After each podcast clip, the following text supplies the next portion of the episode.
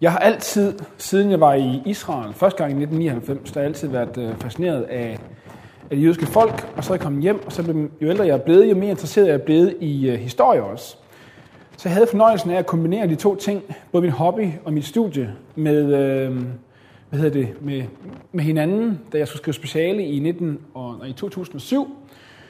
Og der skrev jeg så specialet, som bærer den her titel, øh, Den danske kirkes holdning til jøderne under besættelsen 1940-45. Og så er det et fantastisk spændende emne. Mest fordi jeg, jeg er selv barn af en mand, der var barn af krigen. Så jeg har ikke selv oplevet det overhovedet. Men, øh, eller, men jeg har kun læst mig til det, og jeg synes, det er en fantastisk spændende historie.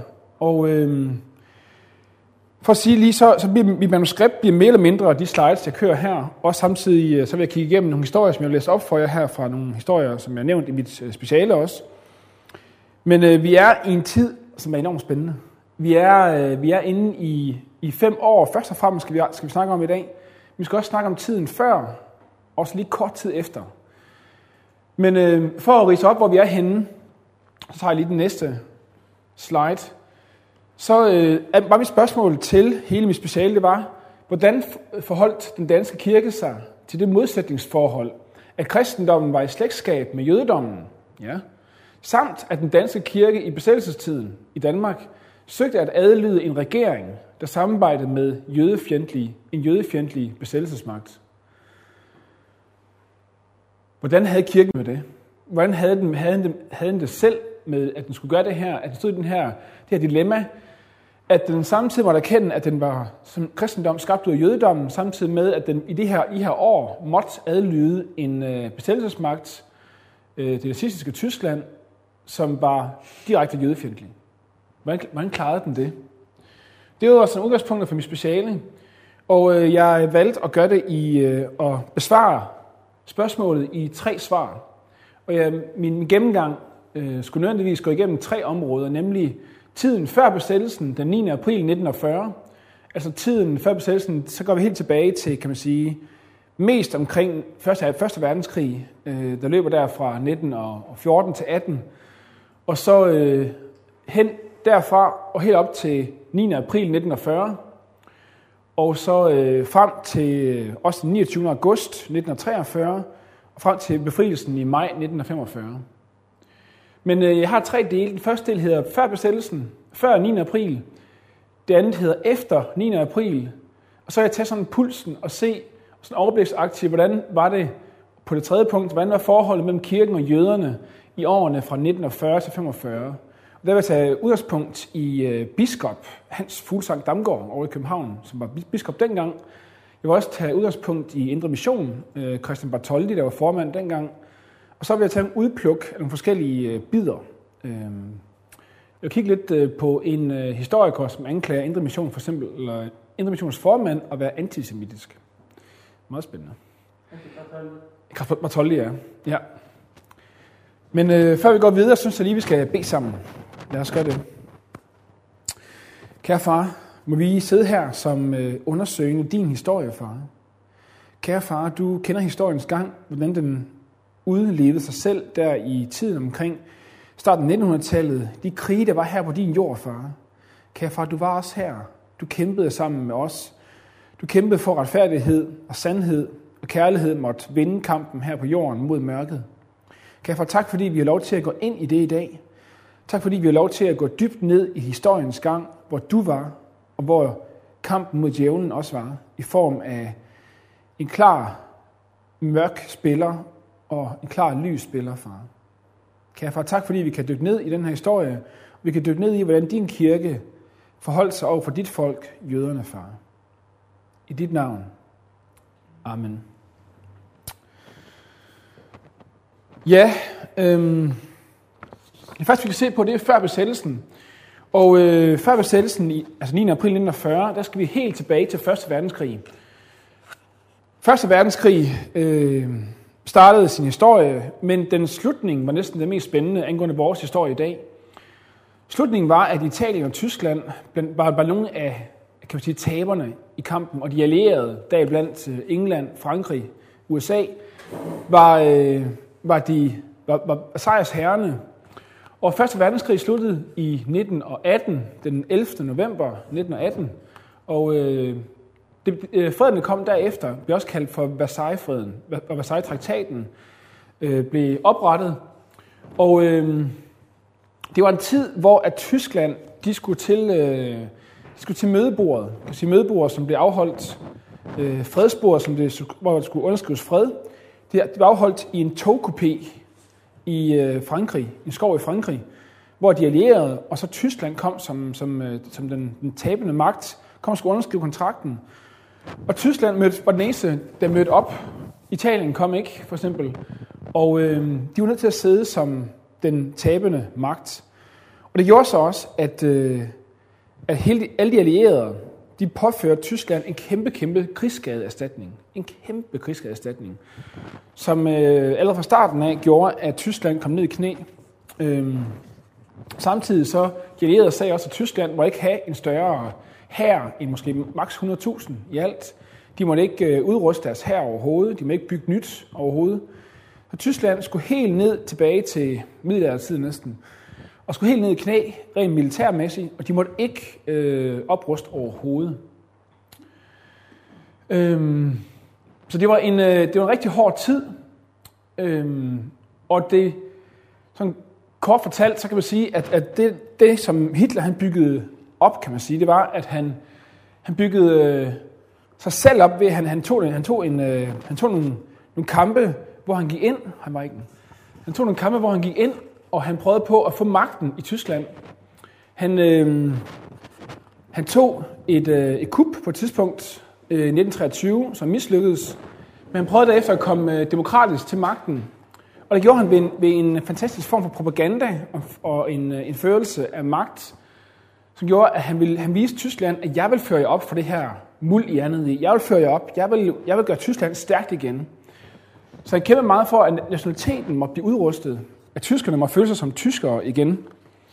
Og øh, han, øh, han fik bygget Tyskland rigtig godt og, og stærkt op. Og øh, fra 1924 og frem, der oplevede Tyskland en, en opblomstringstid. Det, der skete virkelig godt for tyskerne. Men i 1929, nej, undskyld, i 1929 jo, der kom børskræk i New York.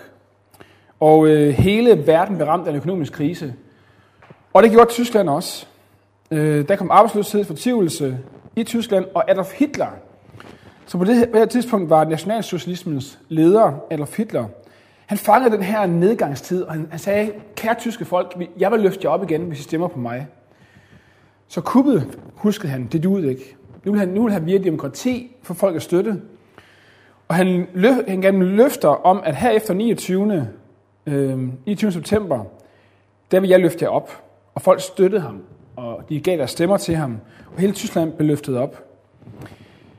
Men kort tid efter, at, øh, at Hitler var blevet rigskansler den 30. januar 1933, kort tid efter, i februar måned, der brændte rigsdagen i Tyskland, og han gav jøderne skylden. Samtidig så øh, kom der en øh, undtagelsestilstand i Tyskland, således at alle borgernes rettigheder blev øh, ophævet. Det vil sige, at tyskerne, den tyske hær, nazisterne, kunne tage magten og begynde at, øh, at jage jøderne øh, og, tage, og tage magten og alle, alle jøders rettigheder fra jøder. Mange jødiske familier, som havde øh, søgt statsborgerskab før Hitler fik magten, de fik nu direkte ordre på at komme ud af Tyskland. Farvel med jer. Og han begyndte også Hitler at bygge hans våben op. Så al den her, den her Versailles-traktat, der blev underskrevet af Tyskland og de allierede ved 1. verdenskrig, begyndte han nu at sige, den, den opererer jeg overhovedet ikke med. Nu øh, begynder vi at bygge, bygge det op, stille og roligt. Og mærkeligt nok, så accepterede de allierede at den her opbygning af våben. I 35, kort tid efter, der, øh, der, der vedtog øh, den tyske rigsdag, hvor nazisterne så havde ret meget magt nu, de, de vedtog nogle love, Nürnberg-lovene, der udelukkede jøder fra det tyske samfund generelt. Det blev nu lovligt at spytte på jøder og diskriminere jøder på gaden. Lovligt. Og samtidig så mister alle jøder i Tyskland deres rettigheder, og øh, nu begynder, kan man sige, den jødiske løsning at finde sin form på en eller anden måde. Nu skal man af med jøderne. Det, som sker også, det er, at øh, en fransk jøde går ind på den tyske ambassade i Paris øh, og skyder den, den tyske ambassaderåd Og det her blev startskuddet i november 1938 på Krystalnatten, som foregår i øh, mellem den 9. og den 10. november 1938. Så der sker virkelig en, en stor kamp nu, hvor, hvor Hitler han nævner direkte den 30. januar 1939, der meddelte han direkte, at der i tilfælde af krig, citat, ville ske en udryddelse af den jødiske race i hele Europa. Med de her ord, så kan man sige, så er jødernes skæbne blevet besejlet. Men den tyske kirkekamp, det kommer, det kommer en stor kamp mellem to grupper. Og det første, det er nogle, øh, det kan man sige, den katolske kirke og den, og øh, den katolske kirke, og senere også bare den øh, evangeliske kirke. Der er mange, som støtter Hitler, fordi han er jo, den, han er jo næsten, kan man sige, messias, der træder frem. Så mange kristne støtter Hitler, og øh, bliver til, kan man sige, kort fortalt, de tyske kristne. De, vil, øh, de, øh, de tror på, at Hitler han, han taler om en, om en positiv kristendom, som han vil gennem nazismen føre ind i Tyskland, og det vil være den, den alt omfavnende kristendom, som kan lede folket fremad.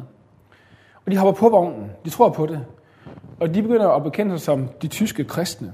Og for dem, der har vi så bekendelseskirken. Bekendelseskirken, det er, det er en blanding af, af katolikker og evangeliske, der øh, træder sammen og siger, det går ikke det her. Vi kan ikke, vi kan ikke følge Hitler. Og, øh, og det er sådan nogle folk som Martin Niemöller, Dietrich Bonhoeffer, Karl Barth, som kritiserer de tyske kristne for at, øh, for at støtte de her nazistiske øh, måde at tale kirke på. Øh, jeg tror, de, de nazistiske kristne får endda øh, lavet en, en bibel, som er uden alt jødisk. Det er et mål for dem at lave en bibel, der er helt uden alt muligt jødiske tegn i sig. Og øh, Kristus bliver i deres nye bibel omtalt som en, en perfekt arier. Øh, så langt ud er det. Men øh, bekendelseskirken er nødt til at, øh, at gå under jorden på et tidspunkt, og de bliver jaget af de tyske kristne, der har nazisternes og Hitlers støtte, desværre. Antisemitisme i Europa er på det tidspunkt kæmpestort. Øh, fra, fra 70 efter Kristus op til 1900, der vokser det hele vejen igennem. Øh, gennem middelalderen, der, der støtter man ideen om, at, at Jesus bliver slået ihjel af jøderne. Sådan er det jo. Øh, og de tager også, øh, vi kommer tilbage til, de kommer også nogle, nogle citater frem af Luther, da i hans, øh, på hans gamle dage, der Luther meget vred mod jøderne og udtaler sig meget kritisk mod jøderne. Og det tager, de, det tager de tyske kristne til sig og bruger som en markedsføring af, at vi, vi, vi må da godt jage jøderne. Så antisemitismen florerer i Europa meget voldsomt, og det er også noget, som påvirker Danmark også på det tidspunkt. Danske præsters holdning til antisemitismen, jo, så en god fyr som øh, ham, vi, har, vi havde her i salmebogen, Kai Munk, han har faktisk været på rundtur i 30'erne og kigget lidt på Tyskland, fordi at, øh, hvordan i verden var det nu, at det skete, fordi Tyskland var jo nede i knæ, men blev løftet op igen. Så Kai Munk øh, er på rejse i 30'erne, øh, væk fra hans familie, ude ved Vedersø og nede at besøge Tyskland og ser på Hitler som en kæmpe fører af det tyske folk. Og det gør faktisk, at han, øh, han synes, at det er en kæmpe flot leder, de har der. Fantastisk. Okay, det han gør mod jøderne, det er ikke så godt, synes han ikke. Men generelt så synes de, at Tyskland bliver løftet op ved Hitler. Og øh, det må vi også prøve at kopiere i Danmark næsten, tænker de. Lad os finde en leder, der, der kan løfte Danmark op. Øhm, så mange præster, blandt der, der blandt Kai Munk og også øh, biskoppen i Aarhus på det tidspunkt, en skat Hofmeier, selv, selv Indre Missionens formand, Christian Bartoldi, var meget inspireret af Hitler og også øh, Italiens leder øh, Benito Mussolini. Fordi det, det, det, det er de stærke mænd, der kommer frem her. Efter depressionen i 20'erne og 30'erne, der kommer der stærke mænd frem, der løfter et ellers fortabt folk op igen. Men ellers så erkender kirken, på trods af at antisemitisme er derude, så erkender kirken også, at vi er en kirke, der kommer ud af jødedommen. Det er vi. Jesus Kristus var jøde. Disciplene var jøder. Og evangeliet skal forstås med jødedommen som ramme. Det siger Dag blandt Axel Thorn, som på det her tidspunkt er formand for den danske Israels mission. Men de siger dog, de her præster og, og, og teologer på det tidspunkt, de siger dog, at jødedommen, øh, kristendommen Jødedommen er efter Kristus kun en skygge. Det vil sige, at der er ingenting i forhold til kristendommen. Så vi har en form for erstatningsteologi, som er meget fremme også på det tidspunkt. også før 1940, der har vi nogle kirkelige retninger i Danmark. Øh, de er mere eller mindre næsten som i dag. Jeg er ikke stærk i de kirkelige retninger i Danmark. Men øh, på det tidspunkt, der var de to store fløje i Danmark. Det var Indre Mission, og det var grundvianismen. Og øh, de to stod sådan meget på fløjene. Øh, var egentlig en gang, kan man sige, næsten øh, sammen i den, i den vækkelsen, men, men delte sig, og øh, er nu meget sådan over for hinanden. Indre Mission, de, øh, de tænker, at vi skal bare finde nøglen til at få folk til at leve på den rigtige måde, ifølge Kristus, og så vil vi opleve en vækkelse, der løfter hele Danmark op, efter depressionen og, og, og, og de hårde tider. Øhm, Golvinismen er sådan en folkebevægelse, der siger, at vi skal mere gå sammen som national folk, og øh, vi skal måske øh, mødes noget mere og synge salmer. Øh, vi skal have noget alsang ude i nogle øh, grusgrave. Vi skal stå og synge lidt sammen, og så bliver vi løftet op som folk. Måske have kirken som, som, som fælles midte. Ja, det gør vi. Så er der noget som, så er noget som tidværksbevægelsen, en lille retning, der mener, at kirken, øh, vi har faktisk noget at sige politisk. Så de begynder at tone lidt frem, så lidt politisk. Øh, men mener samtidig, at, at at menneskelivet, det, det, skal være, det skal være for tilværelsen, og kirken, det er sådan noget, som er sådan ude i den ene side. Livet skal leves, ikke tales. Vi skal, vi skal være sammen. Der er flere forskellige grupper, men størst og fremmest så er der indre mission og grundvianismen. Og blandt den kirkelige bevægelse og antisemitismen, der florerer, og håbet om en leder, så er der gemt en jødisk menighed i Danmark. En jødisk menighed på cirka 75-100 mennesker. Og øh, de har en lang historie. De er egentlig kommet helt tilbage fra, ja, fra den, tid, den sene middelalder, fra 1622. Kom de første jøder til Danmark. De var endda indbudt af kong Christian den 4. Og der kom flere jøder til, og de fik lov til at bosætte sig i Danmark i øh, 1673. En af de første jøder, der bosatte sig, det var nede i Fredericia, hvor der var de her frie forhold nede i Fredericia. Så der kom en massiv jødisk bosættelse i Danmark, deriblandt i København og i Fredericia. Og øh, menigheden i København talte i 1682, og talte 19 personer. Så det er ikke en stor menighed. Men og sådan det der ord med, at det kom massiv bevægelse af jøder, det er, ikke, det, det er så 19 mennesker, der er medlem af menigheden i 1682. De fik lov til at afholde gudstjeneste i 1684, og 1684, det er faktisk det år, som Dansk øh, Mosaisk Trosamfund, de regner som deres grundlæggelsesår, 1684. Der er det mulighed for at have, have menighed. Men der er en antisemitisme, der florerer i hele Europa. Og øh, der sker faktisk også det, at der kommer handelsrestriktioner mod danske jøder. Jøder må ikke handle så meget, som andre må i 1688. Der er tvangsprædikner, tvangsprædikner for jøder i 1728. Og jøder bliver beskyldt for storbranden i København i 1728. Så puha. Der er masser af, af fighter, hvor at øh, dansk kultur er imod jøder i 1813 og 1819, hvor der bliver også i 1819 udbrudt en københavnsk jødefejde, altså en, en fjendskab mod jøder, hvor man knuser ruder i jødiske forretninger, man plyndrer jødiske forretninger i København. Men grundloven i 1849 afskaffer det her ene som i Danmark, og øh, jøderne får frihed og ligestilling. Og derfor så breder jøderne sig ud over hele Danmark, og vi har efterhånden jøder i Aalborg, Randers, Aarhus, også ud over Fredericia og København. Og senere hen, der kommer der også andre menigheder i hele Danmark. Men den her gruppe, der er i Danmark, det er egentlig øh, tre bølger, kan man sige, mest af alt. Det er sådan, den, øh, det, det ender med at blive sådan tre bølger. Dem, som har boet der i lang tid, og så kommer der jøder, som flygter fra pogromer og forfølgelser over i Østen. De kommer også flygtende til København også. Og så er der dem, som er kan man sige, flygtet direkte i forbindelse med tiden lige før 1940. Og de kommer hertil. De er sådan tre grupper. Det er dem, der har været der i mange, mange år. På det tidspunkt, 1940, der er der jøder, der har boet her i 240 år. Øh, deres familie har boet her i 240 år. Øhm, der er også den her, de her fattige russiske og måske øh, ukrainske jøder, der er flygtet hertil fra forfølgelserne over i Østen. Og så er der øh, den, usyn, nej, den, den tredje gruppe, som er de her jøder, der er flygtet lige fra Tyskland, lige fra måske øh, Østrig, Schweiz, i forbindelse med, at Hitler har fået magten. Og de kan godt se, hvad, hvad der rørte på sig i 30'erne, og derfor så er de flygtet til Danmark for eksempel. Og de har levet nu og lever i København, hvor de har deres, deres, øh, deres hovedsynagoge, kan man sige. Og de lever og har altid levet usynligt. Mere eller mindre usynligt. Altid. Og sådan er det på det her tidspunkt. Nu hopper vi pludselig hen efter en skældsættende dato, som danskere, unge danskere især, i 2010, vi husker det næsten ikke. Jeg ved ikke, øh, er det ikke 9. april, vi sætter lys i vinduerne, ikke? Eller er det 5. maj? Det er... 5. maj? Ja, Er det ikke det i stedet for? 4. maj om aftenen, ja. Mm. Om.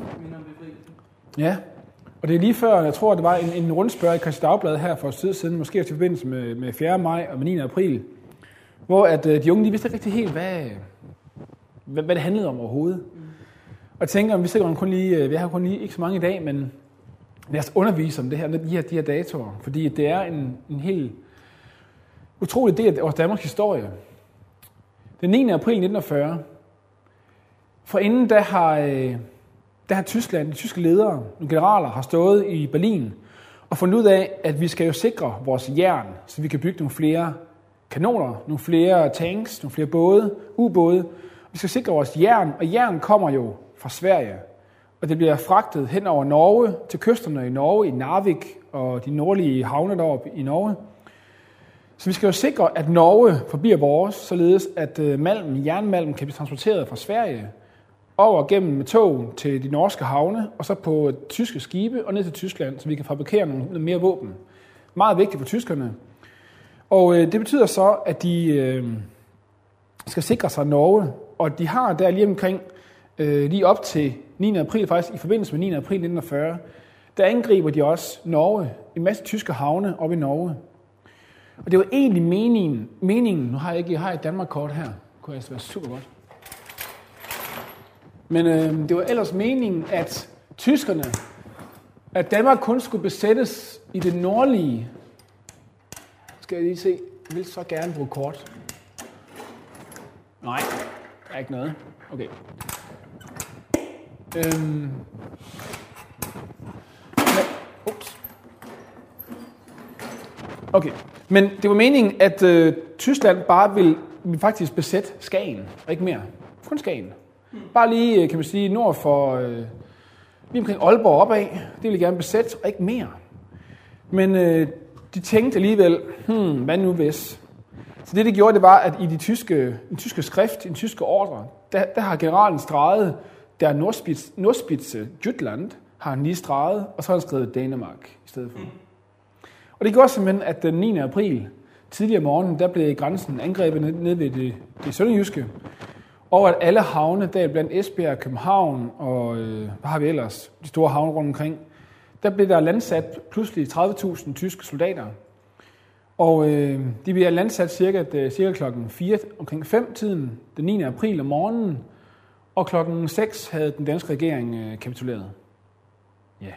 Og dermed så var, og der, der havde den danske regering sagt ja til tyskernes øh, forslag, og deres, kan sige, deres forslag, deres tvang, og Danmark ville gerne samarbejde. Og det, det, det derefter en samarbejdsregering, der havde overgivet sig selv til tyskerne. Og øh, derefter blev hvor Danmark kendt som en samarbejdsregering. Men vi fik, øh, vi fik løfter fra tyskerne. De ville gerne øh, sige, vi besætter jer for at sikre vores jernmalm op til fra Norge og nedad. Vi besætter jer hermed, og øh, I har lov til at have jeres øh, regering øh, siddende. I har lov til at øh, køre, som det altid er kørt. Og øh, det sagde Danmark tak til, kan man sige. Men øh, de sagde også, øh, vi, vil, vi vil ikke have, at I som, i Tyskland øh, kræver noget af os på, tre, på følgende punkter. Og det er bekendt som aprilløfterne. Og et af de punkter, det var for eksempel, at, øh, at øh, jeg tror det var, at vores grundlov ikke må blive overtrådt. At vores grundlov må være intakt. Men øh, samtidig så sagde, så sagde tyskerne ja til, og øh, det kørte faktisk derefter. Der var nogle ting, hvor vi måtte bøje os lidt, men vi fik vores øh, krav vedtaget sammen, i, i samarbejde med tyskerne. I kan nok forestille jer, at Danmark, som er så splittet i politik og i den, den gode jyske øh, bonde derude og den gode købmand inde i Aarhus by, de er forskellige og har forskellige holdninger til samarbejdsregeringen. Skulle man samarbejde med tyskerne? Skulle man ikke samarbejde? Hvad vil vi gøre den dag i dag, 2010, hvis, øh, ja, hvis vi bliver angrebet, og vi bliver stillet over for det her ultimatum? Hvad vil vi gøre? Skulle vi have taget riflen i hånden, og skulle vi have skudt? Hvad skulle vi have gjort? Det er godt. Spørgsmålet. Det er bare et retorisk spørgsmål. Men fordi at alle, alle danskerne var, var på en eller anden måde på det her tidspunkt i et dilemma efter 9. april, der om morgenen. Hvad skulle vi have gjort? Øhm, den kirkelige situation efter det her, det var, at alle præsterne, menigheden fulgte jo præsten. Jeg følger min præst, og præsten følger biskoppen. Biskoppen følger kirkeministeriet, kirkeministeren. Og kirkeministeren følger, kan man sige, den ledende regering. Og den ledende regering var samarbejdstænkende. Dermed blev den, kan man sige, den danske kristne på en måde også samarbejdstænkende. Så en kirkelig situation, var, at vi fulgte regeringen på det tidspunkt. Og øh, på det tidspunkt der var, havde vi ni biskopper, det har vi også stadigvæk at gøre, ni biskopper, der sidder. 10 biskopper nu. Vi har ni biskopper i dag, i hvert fald, øh, dengang i hvert fald, det vi vi snakke om, ni biskopper dengang. Og øh, de var også forskellige, som vinden blæser næsten. Der var jo øh, biskopper, der var blevet støttet og sad øh, som indremissionske biskopper med, med vægt på ind, det indremissionske, andre med grundvinismen som deres ballast. Og øh, de her lojale biskopper, de var jo lojale, fordi de støttede regeringen, kort sagt. De vil ikke gå i opposition mod regeringen. Og vil ikke sige, at vi siger hernede fra, at kirken skal forsvare sig med våben og med modstand mod den her bestillelsesmagt. Hernede, øh, der, der, der kommer nogle røster frem, og øh, der blandt så, så var der jo den gode Christian Bartoldi fra Indre Missionen, han var vred. Han var vred over, at Danmark de sagde ja til det her. De accepterede det her. Og øh, jeg ved ikke, om der, der er sådan nogle ordspil, der går angående, angående sådan en stavning. Er du, er, er du ikke en stavning, tror jeg, man siger nogle gange? Gør man ikke det? Er det sådan et ordspil, ordlyd, det hedder sådan der, eller med, at, at øh, det er en stavning, regeringen vi har nu, eller det der med, at, at stavningen havde ingen ryggrad. Vores minister dengang, han øh, kapitulerede alt, alt, alt for nemt. Så, øh, så mange, mange var sure, mange var vrede, og mange havde lyst til at gå, gå i krig. Og mange kiggede også hen på Københavns biskop, Hans Fuglsang Damgaard, for han var jo kirkens leder, tænkte man. Men faktisk så opererer man overhovedet ikke med en kirkelig leder, altså ifølge i, i, i biskoppeflokken. Biskopperne er alle ens på lige højde. Men man ser på Københavns biskop, også den dag i dag, tror jeg, som egentlig biskoppernes øverste leder. Fordi, men han er faktisk kun leder, fordi han er så tæt på kirkeministeriet. Han kan gå lidt over og tilbage igen. Så derfor så tror jeg, at man, man, man tænker ham som er en, en leder. Men øh, kirken fulgte regeringen. Men Christian Bartoldi, han var vred. Han kritiserede den her beslutning om at kapitulere. Han så besættelsen som Guds straf over Danmark. Guds straf, som krævede folkets bod og omvendelse til Gud. Mange i Indre Mission de mente, at folkets hus, altså staten, var, var faldet. Fordi det hvilede på sand. Det var selvfølgelig bygget på sand i stedet for klippe. Ikke på Guds ord. Staten var svag i dens tro på Gud, sagde Christian Holdi. Og fordi folk ikke havde levet sandt i troens nej til kulturoptimismen, derfor var det blevet besat. Og øh, Kai Munk og Indre Mission, de var enige på det her faktisk. De mente, at besættelsen var djævelens værk, og mente, at folkets genfødsel, vi kunne blive folk danskere igen med ryggrad, virkelig, kun ved omvendelse til Gud. Så kan vi blive danskere igen. Så der var meget sådan en blanding af nationalisme og kristendom, der smeltede sammen, og vi havde lyst til at gøre oprør, og øh, der er mange film, der også blev lavet inden for de sidste 20 år. Øh, drengene fra St. Petri, de har deres, de er sådan nogle oprørske drenge, unge drenge, i vores alder, tror jeg, som løb rundt og lavede øh, modstandsbevægelse, modstandsarbejde fra et kirketårn. Øh, det havde de deres base. Så kirken var deres sted. Og, øh, og de lavede måske arbejde derfra. Så kirken, noget af kirken støttede, men nogen talte også imod. Endda inden for nogle af præsterne i Danmark, der var der en lille gruppe præster, som faktisk var nazistiske præster. Danske folkekirkepræster, som sagde efter 1940, at vi støtter stadigvæk nazismen. Og øh, de havde fulgt den tyske kirkekamp, og de havde fulgt de tyske kristne i Tyskland.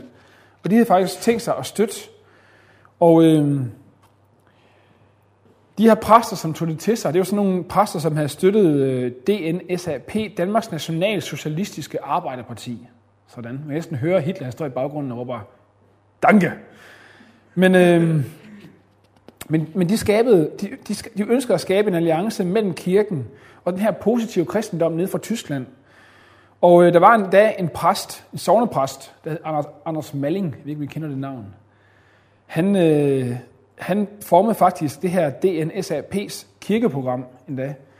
Et 25-punkts program, og han lavede et partiprogram, hvor der stod her i, at folkefælde, en rigtig dansk folkefælde, er kun den, som er, som er dansk blod. Jøder er ikke folkefælder. Wow.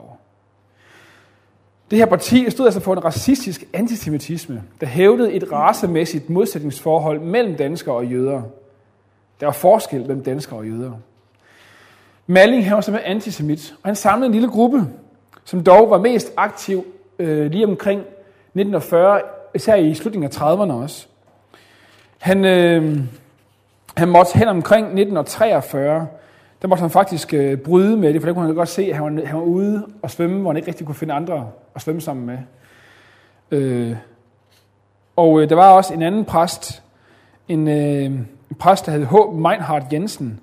Han prøvede også at, øh, at støtte det her DNSAP, men øh, han fandt også pludselig, og valgte der at bringe en annonce i Præsteforeningens blad.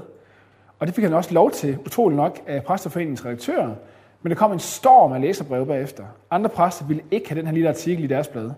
Den skulle ud, og øh, biskoppen var nødt til at gå hen og sige, øh, det må ikke komme i den her. Altså, han er nødt til at skille ham, Meinhard Jensen, ud. Så præsterne i Danmark var stort set ikke for det her. De stod ret samlet, undtagen en lille gruppe på måske 5-12 præster i Danmark, der støttede det her DNSAP nede i Tyskland. Og efter 9. april 1940, så var der en gruppe over København, der var meget bange. Den jødiske menighedsreaktion på besættelsen, okay, jeg er ret samlet, på besættelsen, var, at de vidste godt, hvad der var på færre. Men nu var nazismen her pludselig. Det var blevet 9. april 1940, og hvad så nu? Den jødiske menighed i København øh, gik hen til, kan man sige nu, den øh, departementchefen i, øh, i øh, kirkeministeriet, og var nødt til at, og, og, og spørge, hvad så nu? Men de fik at vide, at de bare skulle, de skulle bare leve den, stille linje stadigvæk. De skulle leve, som de altid har levet. Men, og det gjorde de så også. De fik at vide og blev rådet til at leve stille stadigvæk. Nu, nu var nazismen her, og derfor skulle man virkelig ikke vise sig selv. Man skulle ikke gøre, at jøderne fik mulighed for at tænke, her har vi mulighed for at løse jødespørgsmålet. Så jøderne levede deres liv stadigvæk. De havde stadigvæk øh, de havde gudstjeneste om lørdagen stadigvæk. De, de skjulte sig meget mere og de øh, havde før en masse offentlige møder. Det havde de ikke nu. De aflyste fuldstændig deres offentlige møder. De var, kan man sige, en undergrundsbevægelse af jøder i København. Samtidig så huskede, øh, så huskede man på kong Christian den 4., som i 1933, der, der åbnede de en synagoge i Odense i 1933, og, øh, og det huskede jøderne på, fordi i, i 1933, da synagogen, måske i København, blev åbnet, der, der havde man inviteret kong Christian den 4. Man vidste godt, kong Christian den 4. Og regeringen, de var jo egentlig, kan man sige, på det tidspunkt, der så de hen på Tyskland som værende det store forbillede.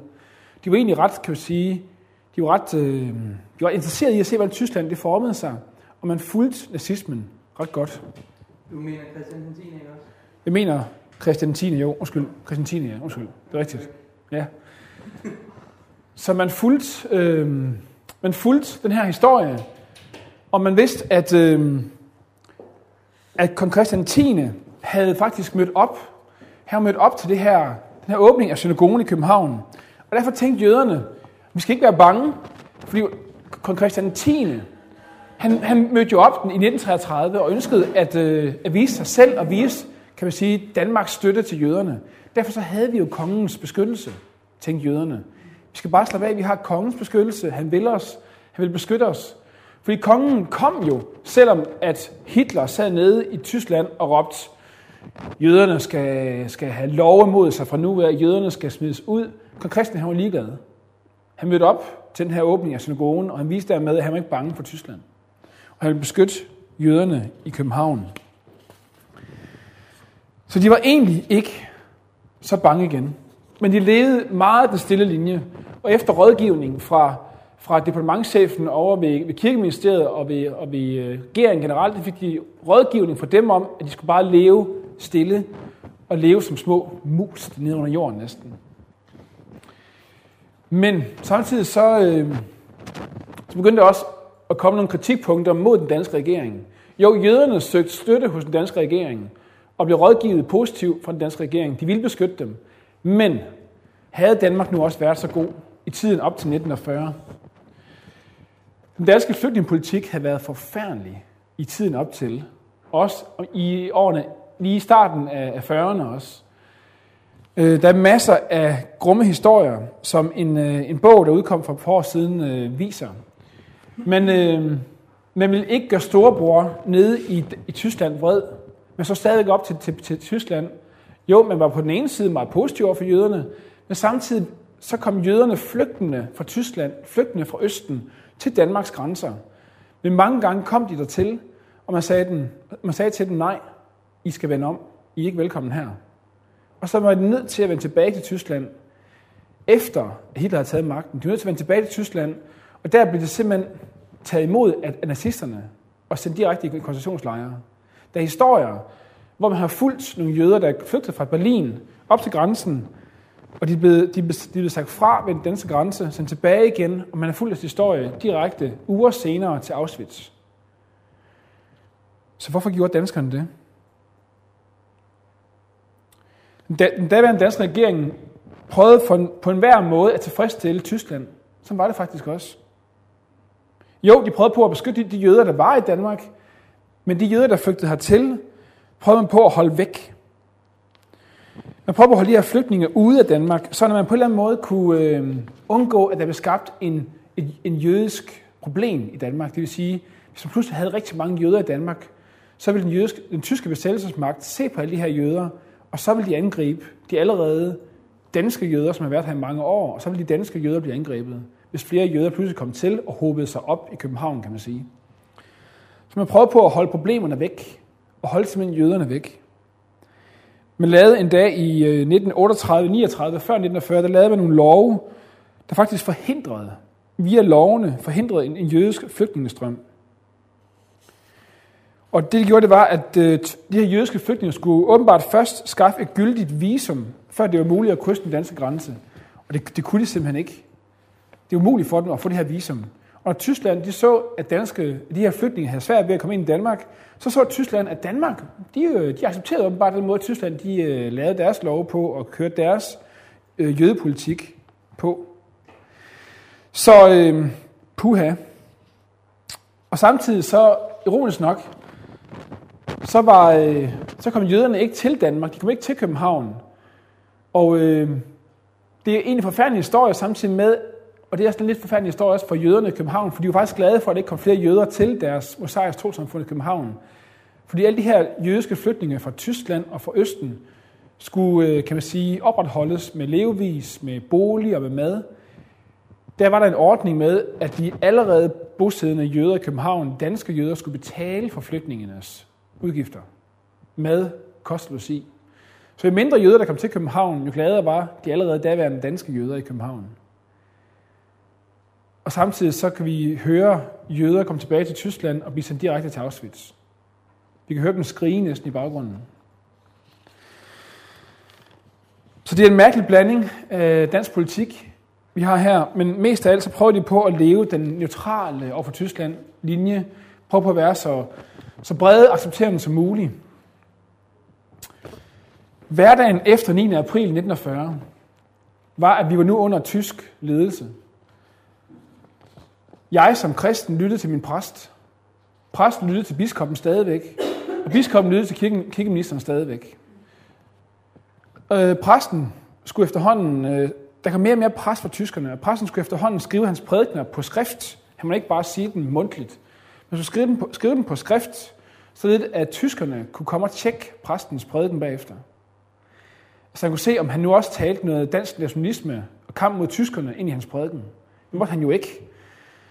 Så de her aprilløfter, som Danmark de havde fået, øh, fået gennemført i den 9. april 1940, løfterne fra tyskerne om, at I skal give os lov til at have vores, øh, vores, vores øh, nationalitet og vores grundlov øh, intakt. det blev mere og mere presset af tyskerne, som årene gik. Men, man, øh, men livet var simpelthen anderledes. Pludselig var, man, pludselig var krigen flyttet ind bag dørene. Man skulle, man skulle hver aften rulle gardinerne ned. Øh, Mørtlæns gardiner skulle altså ned, og man, skulle, man, man, man kun købe visse mængder mad. Øh, krigen var inde i hjemmene. Krigen var inde i folks hjem pludselig. Men kirken var stadig fri. Her kunne man mødes. Og øh, Indre Mission fik faktisk lov til at holde øh, møder i øh, missionshusene stadigvæk. Offentlige møder. Det var ellers, det var ellers bandlyst. Så rent, rent politisk. Men offentlige møder. Indre Mission fik lov til det. Og øh, så stod grundianerne og råbte også, vi vil også have lov til det. Og lige øh, halv år senere fik de også lov til det. Men, øh, men det var ikke lovligt at holde det her, kan man sige, politisk nationale møder mod tyskerne. Det måtte man ikke gøre. Der var meget stræk sur over alt. Øh, også øh, med præsten må ikke prædike det, han ville. Men det, man så gjorde, det var, at man, man, man, øh, man havde noget, man, man, man skabte noget, som gjorde, at danskerne stadig stod sammen. Jeg nævnte for et tid siden, at øh, man havde det her alsang-fænomen. Alsangsfænomen. Men man mødtes nede i grusgrav op ved Aalborg på et tidspunkt. Og så mødtes man og sang salmer og danske sange. Det, blev, øh, det var sådan, det var et kristeligt arrangement, det vil sige, at tyskerne sagde ikke noget imod det. det var jo, de havde jo alle sagt ja til, at man kunne mødes i missionshus og andre steder. Så man mødtes nu pludselig i en grusgrav og sang øh, gode danske salmer. Øh, en god dansk maj måned måske. Og øh, det var faktisk noget, som de ikke sagde noget imod i tyskerne. Og man fik lov til at, at gennemføre det. Så man pressede også i tonen fra dansk side, og tyskerne begyndte at presse det fra tysk side. Og øh, hvordan havde jøderne det i København det? De havde det faktisk øh, godt i deres små, kan man sige, små bitte stille rolige liv i København, og måske også i Fredericia. De levede en stille tilværelse. De holdt ikke nogen møder. De holdt måske, øh, kan man sige, nogle hus, hus øh, synagogemøder. Men øh, de blev meget, meget stærkt angrebet af bladet og det nazistiske blad i Danmark, Kamptegnet, som lavede, øh, som, som, lavede, som lavede deres eget blad efter forbillede fra deres styrmer i, København, øh, i, i, i, i Tyskland, i Berlin. Deres styrmer, det var simpelthen det var Hitlers blad. Og det blev sendt ud og var propagandablad for nazismen og mod jøderne. Det tog øh, en, øh, til at sige, en ret voldsom fyr i København. Han tog det her og lavede kamptegnet i stedet for. Så var et, øh, et klart blad mod jøderne i Danmark. Og han mente helt klart, at man skulle da, man skulle da gøre noget med jøderne i København. Man skulle da gøre noget mod dem. Man skulle da, var der et problem med jøderne i København. Og øh, jeg tror faktisk, at øh, det var, øh, jeg tror, det var biskoppen i København, der simpelthen gik til regeringen og bad dem om at lige at skrue ned for ham, der lavede kamp, kamptegnet. Og, øh, og det, var, det, var, det var tæt på en krise, fordi jo mere kamptegnene fik lov til at tale, jo mere kom jøderne i fokus over for besættelsesmagten i, i Danmark. Var der et problem med jøderne, begyndte tyskerne pludselig at spørge om. Og jo mere kamptegnet de, de talte, jo mere kunne man måske lægge mærke til jøderne. Men øh, de fik, øh, jeg tror, der kom en lov endda mod kamptegnet på et tidspunkt. Så øh, de fik ikke så meget at sige. Og, øh, men jøderne havde stadigvæk kriser. Den 20. december 1941, 20. december 1941, der er en ung dansker, som tilhører det her, den her gruppe af kamptegns folk, kan man sige. Han øh, blev grebet på færdskærning i at sætte ild til synagogen i København, på, øh, på Korselgade i København. Han blev faktisk øh, kort tid efter dømt tre års fængsel for ildpåstillelse af synagogen i København. Det er en meget, meget voldsom dom som også øh, over for det danske samfund viser, at Danmark de stadigvæk støtter jøderne, tænker man også. Han, han fik en streng dom, fordi at sådan her står regeringen over for, i deres støtte over for jøderne. Så, øh, så stadigvæk så har man det sådan, at man får det mere og mere, at jo mere tyskerne presser på, og danskerne de føler sig presset, jo mere føler man, at når man forsvarer jøderne i Danmark, danskere forsvarer jøder i Danmark, så forsvarer man også danskere, den danske befolkning. Det vil sige, at hvis vi kan forsvare jøderne, så står vi inden for noget, der også samtidig forsvarer danskerne, vores integritet som danskere.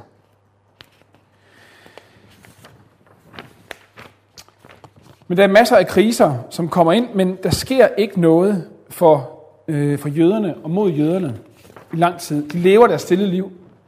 og få lov til det. Den sidste delen, som også er, kan man sige, den, den væsentligste del, det er biskoppen, Hans Fuglsang Damgaard, som er biskop i København. Han var faktisk kirkens primærs på en måde. Han talte på vegne af kirken i Danmark. Og han gjorde det også på den måde, at han var, øh, han var opvokset som sønderjyde.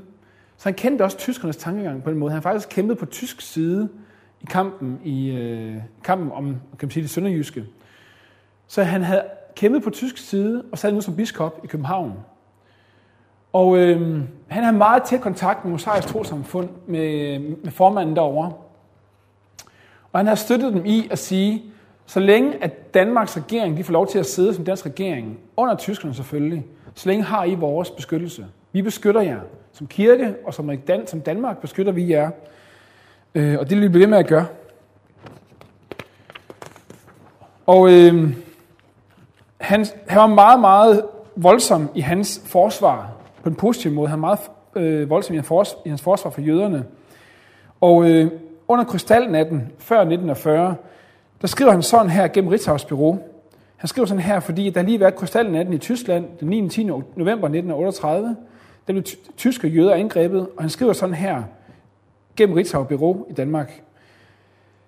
Han giver en medfølelse til, til de danske jødiske landsmænd i anledning af de lidelser, der i denne tid overgår deres folkefælder andet steds i Tyskland, og som må fylde enhver kristen med forfærdelse. Sådan skriver han. Og han skriver også øh, videre angående krystalnatten, så skriver han, Fuldstændig Damgaard, at vi skal bede Gud om at, citat, beskærme vort folk for antisemitismens og jødehadets og forfølgelsens giftige pest, hvor Herre og frelser Jesus Kristus var Davids søn, var Davids søn efter kødet, og den, som elsker ham, kan ikke skade hans folk. Sådan er det. Så han, tal, han, han talte om, at sådan, sådan skulle man gøre, hvis man var dansker. Og øh, han kæmper meget og forsvarer meget jøderne hele vejen igennem. Og øh, deres på et tidspunkt, så, øh, så går han over, og han spørger hele tiden omkring øh, den 29. august 1943. Der begynder der at komme så meget pres fra danskerne mod tyskerne. Vi er efterhånden så trætte af besættelsen. Og så trætte af, at tyskerne også presser os så meget. Og grunden til, at den 29. august 1943, det er et skilsættende dato. Vi kender den faktisk ikke særlig godt. Vi kender måske mest den 9. april og 4. maj. Men 29. august 1943, der, øh, der kan man sige, der er bæret så meget fyldt op for danskerne, at nu gider de ikke mere. Nu vil de ikke finde sig i mere. Og de aprilløfter, som man fik fra tyskerne, de er nu blevet brudt så meget af tyskerne mod Danmark, at nu kan man ikke mere. Det, der sker, det er, at, øh, at der kommer en krise på et tidspunkt. Øh, jeg tror, det er nede i Odense. Der er der en krise lige før 1943, hvor der er så meget oprør fra, dan, fra danske fabriksarbejdere, der ikke længere vil finde sig i, øh, i øh, krav fra tyskerne, at de går oprør. Simpelthen vælger biler, og de smadrer alt muligt, og øh, kæmper direkte mod tyske soldater i øh, byer som Odense, Aalborg og øh, andre store byer, også i Esbjerg, tror jeg også. Og øh, det, der sker, det er, at øh, den tyske gesandt, han smutter hurtigst muligt ned til, til Berlin, hvor Hitler han står og banker i bordet over, hvad der sker i Danmark. Og øh, Hitler kommer med nogle øh, så voldsomme krav, øh, så voldsom overtrædelse af løfterne, at det går den tyske gesandt tilbage til Danmark og udlægger for regeringen. Og han siger hermed, at, at øh, for nu af, så er der udgangsforbud om aftenen. I må ikke gå ud af jeres huse. Det er et krav fra vores side fra nu af, fordi de her voldsomme optøjer, de har fundet sted. I må ikke gå ud af jeres huse. Og at øh, der bliver nu indført dødstraf, at øh, tyskere må skyde danskere, som øh, gør direkte modstandsarbejde. De må blive skudt direkte. Det, det vil kaldes en standret, tror jeg det hedder. Og øh, forskellige ting og sager, at øh, censuren må blive meget mere, meget mere voldsom. Og der var regeringen simpelthen sige, det her det er så voldsomt et bud på, øh, øh, brud på aprilløfterne, at det kan vi simpelthen ikke. Vi er nødt til at gå af. Og der 29. august 1943, der går regeringen så af, og øh, politikerne de forlader Christiansborg, og øh, tysk militær overtager simpelthen ledelsen af landet. På den måde, at øh, Christiansborg fortsætter som Christiansborg i det, at departementcheferne overtager den direkte styre af Christiansborg, det vil sige, at papirmøllen kører stadigvæk. Direktiverne kommer stadigvæk ud, men politikerne er der ikke længere. Og Tyskland styrer nu Danmark. Så kan man sige, hvad sker der så herefter? Pludselig så er der en ny tid for Danmark. Nu kan man faktisk gå i direkte oprør mod tyskerne. Der er ikke længere noget, der siger, at nu skal I være søde og rare som danskere. Nej, vi kan faktisk tillade os at gøre direkte oprør. Og øh, det kommer der så sandelig også øh, herefter. Øh, men samtidig så, der, der, der blev skrevet voldsomt fra, øh, fra Christian Bartoldi og Indre Mission. Øh, de er ikke længere bange nu. Men efter 29. august 1943, der har jøderne i København det også rigtig, rigtig skidt. Og det har biskop Fuglsang Damgaard også. Angående krisen 1943, så øh, hører, og hele historien omkring 29. august 1943, det er en, øh, en spændende historie, fordi det er faktisk blevet lækket ret hurtigt, at, øh, at tyskerne får magten. Og efter den 29. august, der kommer jøderne direkte hen til, til biskop Fulton Damgaard og spørger ham direkte, hvad ved du om tyskernes øh, jagt efter os som jøder? Og han siger, han ved ingenting. Biskop Damgaard går direkte hen til departementchefen i kirkeministeriet og spørger ham, om han ved noget, om tyskerne lige har tænkt sig noget. Departementchefen går hen til den tyske gassant, spørger ham, og svar kommer tilbage igen, at nej, kan bare have det stille og roligt, der sker ikke noget. Men lidt senere, i september måned, der bliver det mosaiske trosamfund, deres kontor bliver rensaget for alle, alle mulige bøger og fortegnelser over jøder i Danmark, i København. Det vil sige, at der er adresser, der er navne. Og det siger blot, øh, og så kører den her mølle igen med, at jøderne går og spørger, der er indbrud på vores kontor til Fulton Damgaard. Det spørger departementchefen, han spørger Gassant og tilbage igen. Og jøderne får det svar, nej, nej, bare vi, vi tog bare mapperne, fordi at, øh, det var en ulovlig øh, jøde, der lige skulle findes i rækken af jøder og sådan noget. Det var derfor. Men øh, man kan godt mærke, at nu begynder der at komme lidt mere pres på. Og øh, for at gøre en øh, lang historie kort, så, øh, så bliver der mere og mere bygget op til, at man mærker, at tyskerne vil lave en øh, jødeforfølgelse i Danmark. Øh, I dagene omkring den øh, 1. Og 2. oktober. Natten mellem den 1. og 2. oktober. Vi er i oktober lige nu. Mellem den 1. og 2. oktober, der bliver der en uh, uofficiel tysk jagt efter danske jøder i København. Men på en eller anden måde, så er det kommet omkring visse medier til jøderne, at der sker en jødeforfølgelse mod jer den 1. og 2. oktober. Og øh, tiden er simpelthen gået for mig. Jeg jeg vil lige ved, fordi jeg, jeg lige har prikken over i det. Øh, jøderne, de flygter fra København. Og øh, inden da, der har danskere og, øh, og kirken har simpelthen samlet alt mulig hjælp til de her jøder. Kirken, øh, kirken har forinden, der har de øh, sagt, at hvis der sker noget mod jøderne efter den 29. august, der kirken sagt, at hvis der sker noget mod jøderne, så skal vi være klar til at komme med en, en øh, ret resolut skrivelse ud til hele Danmark om, at vi modsætter os alt det, der sker mod jøderne. Vi vil forsvare dem til enhver tid, også hvis de bliver forfulgt. Den her øh, rundskrivelse er igennem øh, præster. Øh, den er igennem nogle præster, gennem noget, der hedder Præsternes Uofficielle Forening, som bliver kaldt for PUF, eller PUF. Øhm, jeg tror, jeg har skrevet det op på her, her på det sidste slide og sådan noget. Øh, puff. Og øhm, de er med til at lave det her hyrdebrev, som er så kendt for den her tid med, med 1943. Fordi hyrdebrevet er, som jeg ved, det eneste hyrdebrev, der er skrevet. Jeg er ikke helt sikker på, om der findes noget lignende. Men uh, hyrdebrevet fra 1943 er det eneste, der er skrevet, hvor at, at, at, øh, at kirken står sammen. Biskoppen er enige om, at det her, den her modstand mod jødeforfølgelsen skal siges imod.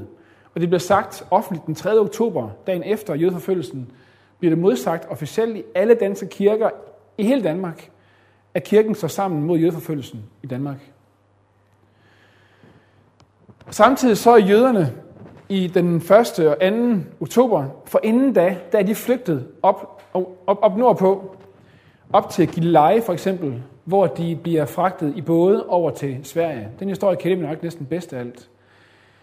Øhm, det var øh, nogle jøder, som gemte sig i Gilleleje. Der kom cirka 350 jøder igennem på en dag. Øh, det er bare en ud af fem dage. Op til den 1. oktober, der kom der så mange jøder igennem, jeg tror cirka 14-1800 jøder igennem bare Gilleleje. I fiskekuttere over til, til Sverige. Og for inden da gemte de sig op i på præstens loft, eller i, i menighedens lokaler, eller i bare ganske almindelige danskers hjem.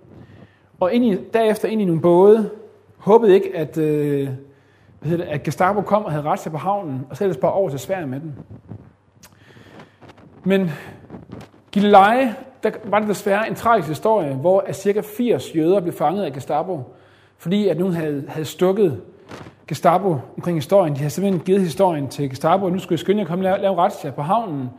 Der lige en båd, der sejler afsted, og vi ved, at der er cirka 80 jøder gemt op på kirkens loft i Gilleleje.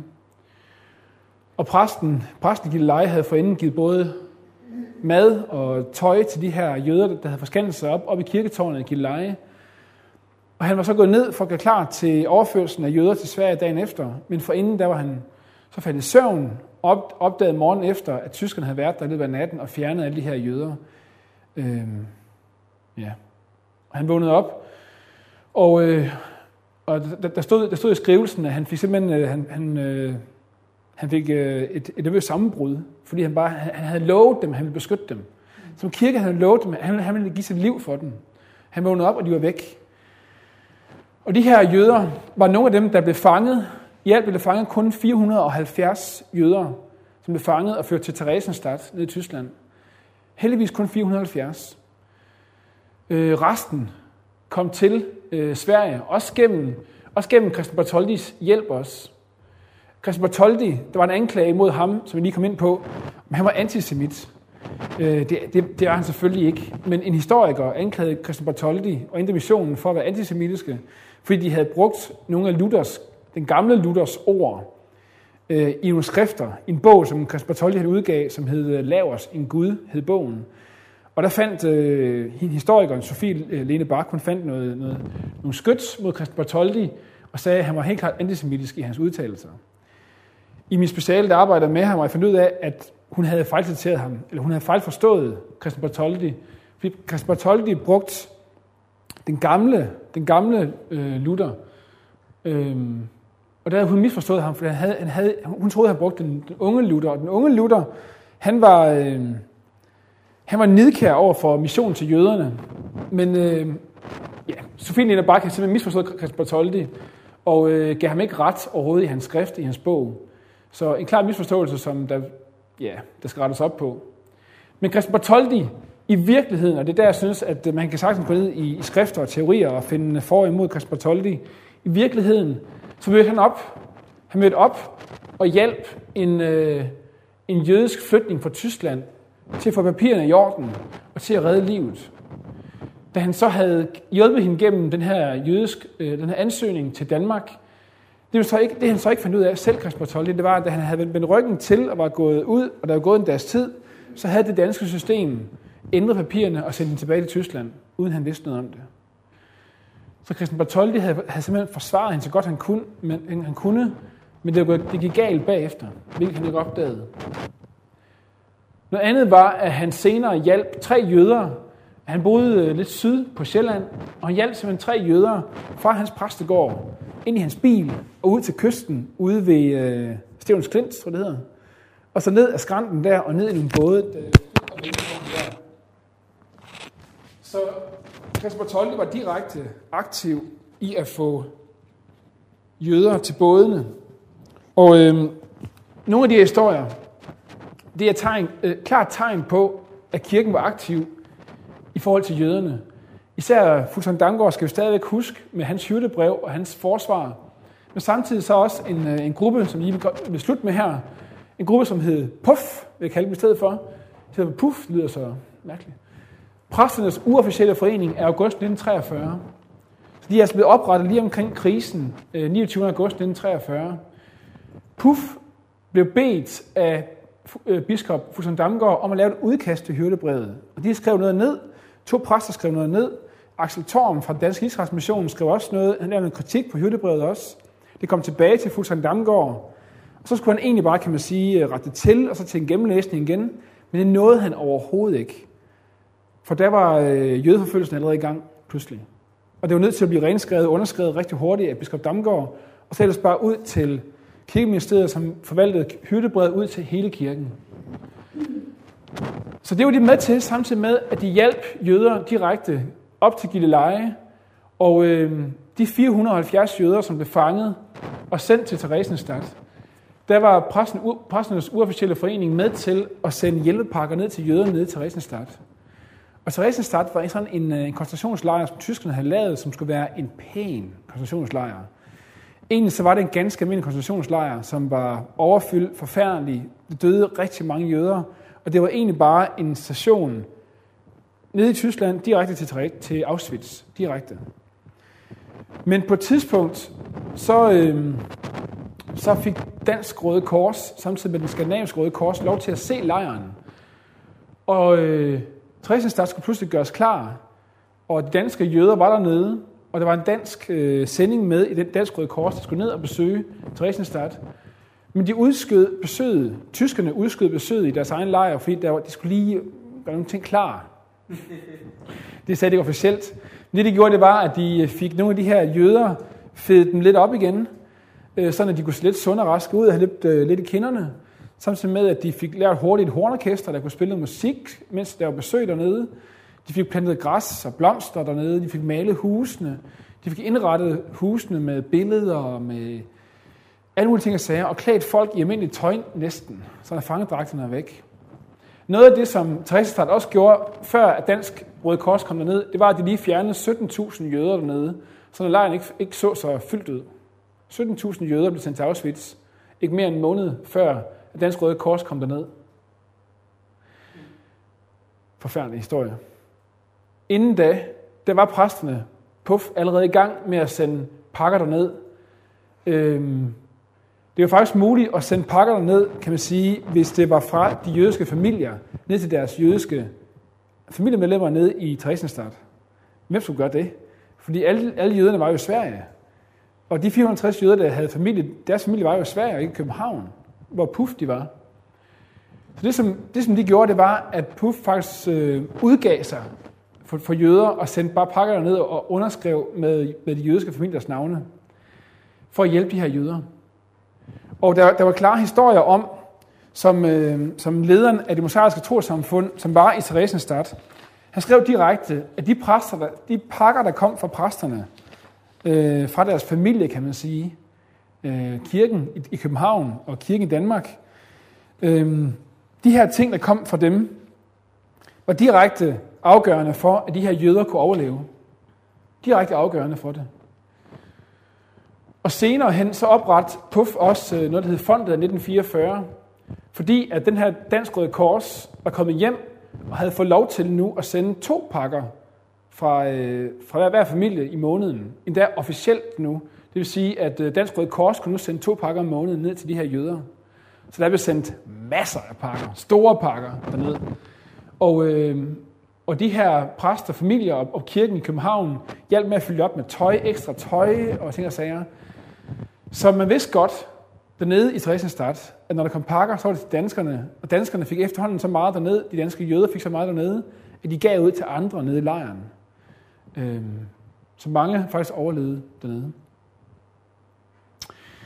Øh, angående besøget også øh, med Dansk Røde Kors, så fik biskop Fulton Damgaard lov til at give en direkte hilsen fra ham selv på vegne af kirken ned til, øh, ned til lederen af det mosaiske trosamfund nede i Theresienstadt. Og det er klart, øh, det er en fantastisk historie, hvor at øh, biskoppen får lov til at give en klar hilsen og sige, vi er med jer stadigvæk. Vi beder for jer. Som kirke beder vi for jer nede i Theresienstadt. Så hvordan var forholdet mellem kirken og jøderne under besættelsen i Danmark 1940-45? Det var helt klart positiv. Det var voldsomt positiv. Kan man sige, var vi bedre end danskerne generelt? Der må jeg konkludere, at det var vi ikke. Men kirken var en del af det danske samfund, der var så engageret i støtte til jøderne, at, øh, at de var en aktiv del. Hyrdebrevet var noget, som jeg tror alle næsten kan huske, eller kan huske, at der går historier om, at, øh, at det var kirken, der forsvarede jøderne dengang. Og faktisk så, øh, så er det sådan, at hver gang der er sådan store kongelige ting øh, stadigvæk over i kongefamilien stadigvæk, så inviterer de altid øh, lederne af Mosaisk Trosamfund med til deres store fødselsdage eller bryllupper også. øh, sådan at, at, det, at det jødiske samfund er stadigvæk med, inviteret med ind i Danmarks samfund. Så kirken var med til at støtte jøderne dengang 1940-45. De var ikke bedre end de andre danskere, men de var på lige fod og især en aktiv del af støtten til jøderne. Ja, jeg vil øh, slutte her og sige, at jeg er gået over min tid. Øh, men jeg vil bare øh, sige, at hvis jeg har spørgsmål umiddelbart nu her, så er jeg velkommen til bare at, at kaste dem ud, tror jeg. Jeg vil sige, at der, der er stadig kaffe dernede, skal vi også tage bagefter. Men øh, er der nogle ting her, som I tænker, at der skal kommenteres lidt til, spørges lidt mere ind til? Jeg har bare lige rørt ved det overfladisk. Der er mange fantastiske gode historier nede i det. Hvor mange, øh, hvor mange danske jøder endte med at ikke komme hjem? Fra, fra Dresdenstadt? Ja, eller fra hvor de nu er. Ja, øh, alle danske jøder var i Theresienstadt, og jeg tror kun, der var en, øh, en hånd, måske en 20-30 jøder, der faktisk døde dernede. Mm. Resten blev kommet hjem igen i de hvide busser, ja. som der går historie om, der blev kørt øh, derned og tilbage igen. Øh, og de overlevede simpelthen på grund af de pakker, der blev sendt derned, men også fordi, at øh, Theresienstadt var en mønster øh, koncentrationslejr, mm. hvor man i teorien... Øh, ja, i praksis så fjernede de der, som sagt, 17.000 jøder, før Dansk Røde Kors kom ned og besøgte lejren. Men lejren fungerede egentlig som en mønster ghetto, mere eller mindre. Mm. Så jeg tror, at de, at de overlevede ved at være i Theresienstadt, øh, ved at tilfældigvis have havnet der, ja. men også på grund af de hjælpepakker, som kom ned. Men cirka en, øh, en 400 jøder kom tilbage igen. Mm. Ja.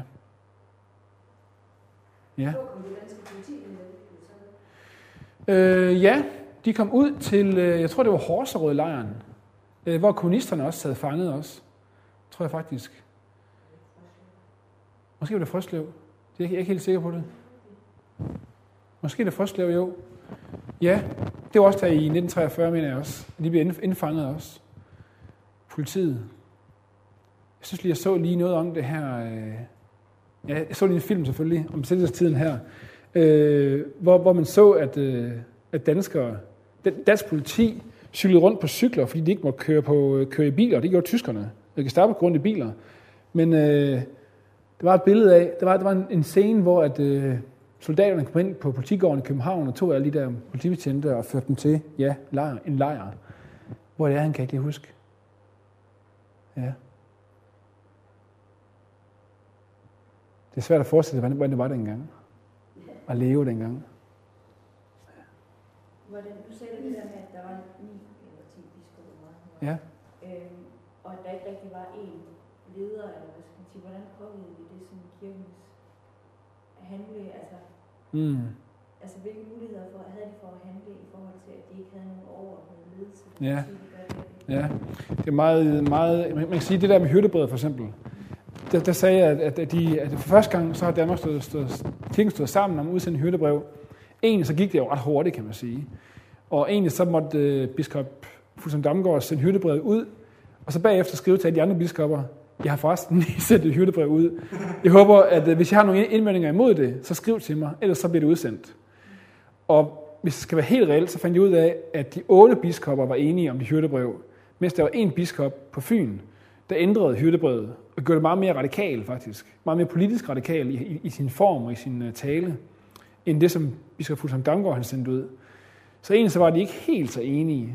Men, øh, men det er ret sjældent, fordi de var så forskellige artede med indre mission og grundvianisme, så var de så forskellige artede i deres syn, at de faktisk øh, sjældent kunne være enige. Der, der, der stod, at, øh, at deres møder, biskopmøder, var mere en, øh, et møde omkring forsoning, end det var egentlig en enighedssnak, de havde. Øh, det var ret sjældent, at der udgik noget fælles fra den. Men man taler, taler stadigvæk om, sådan rent, måske ret romantisk, at det her det var udsendt på af biskop af flokken, øh, som egentlig få gange i hele Danmarks historie næsten. Det vil sige, at han har sendt det til de andre biskopper, som så hver for sig har sendt det ud i deres Han har faktisk sendt det til kirkeministeriet først, og så derefter sendt det direkte ud til alle de andre også samtidig. Øh, så kirkeministeriet skulle sørge for at få det ud, udsendt. Øh, ja, kirkeministeriet, som på det tidspunkt var ledt af departementchefen for kirkeministeriet, men de skulle sådan sende det ud til alle, alle kirker, alle præster i hele Danmark. Men han sendte det selv ud direkte til, til de andre biskopper og underskrev selv, så at de var, kan man sige, at de var på så nært hold på ham som muligt. Øhm, så han sendte det ikke ud selv, men da han, øh, jeg tror, hyrdebrevet også blev kopieret Og han skriver, at øh, i hans dagbog, der skriver han, at den dag, hvor hyrdebrevet skulle sendes ud, tidligere om morgenen, der kom der en masse studerende til hans bopæl i København og hentede på deres cykler, hentede de her løbe, løbesedler, de her hyrdebreve, og skulle bare dele dem ud som flyvesedler i hele København. Og øh, han skrev andet med, at øh, hvor var han dog stolt af den danske ungdom, at de ville komme og møde op og hjælpe med at uddele det her vigtige brev til alle, alle, alle Københavns kirker. Øhm, ja. Så det var, det var en stor dag, og en meget vigtig dag for ham. Og, øh, og i hans dagbog, der, der er dagen skældsættende for ham. Og fordi han vidste godt, hvad det, det betød for, for, for jøderne. Han vidste godt, at mange de var allerede måske i sikkerhed, eller var på vej til sikkerhed. Men de, de, der med tragedien op i Gilleleje for eksempel, der, mm, det skete den 6. 7. oktober først, øh, på dage efter, at, øh, at tyskerne havde haft deres jagt. Så øh, de var ikke alle sammen i sikkerhed, øh, men det går rigtig hurtigt. Øh, nu tror jeg, det kom ud en tangent. Hvad du spurgte om? Magda? Ja, det var, hvordan de blev distribueret. Ja, ja, ja. ja. Han ændrede, ændrede han sig til meget mere voldsom ordlyd. Øhm, så, så alle de andre otte biskopper accepterede Fuglsang Damgaards udkast. Men ham på Fyn, han, øh, han, han modtog den og, og skrev en ny en, som lignede meget Fuglsang Damgaards, men var mere radikal på en måde. Øhm, jeg kan ikke huske, hvad, hvad der lige direkte stod i den. Men, øh, men egentlig så var det sådan en mere eller mindre enig flok. Altså man kan sige, at ham på Fyn, han accepterede også Fuglsang Damgaards, men rettede lidt mere til, så det var lidt mere kras i hans ordlyd. Øhm, jeg tror ikke, at, at, jeg tror, forklaringen var, at han, han, han var grundvianer, ham biskoppen over på Fyn. Så han gerne have lidt mere øh, politisk minded. Men, øh,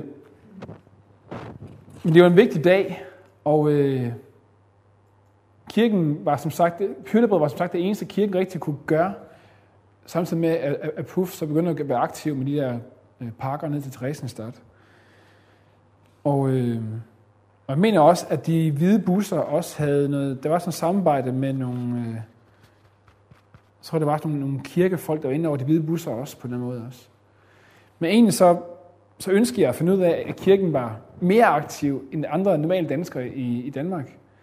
Men, øh, men det er ikke sådan lige det, jeg må tillade mig at sige. jeg kan ikke tillade mig at sige, at kirken var, var forgangsaktiv for jøderne under, under, under besættelsen, og især omkring oktober måned i 1943.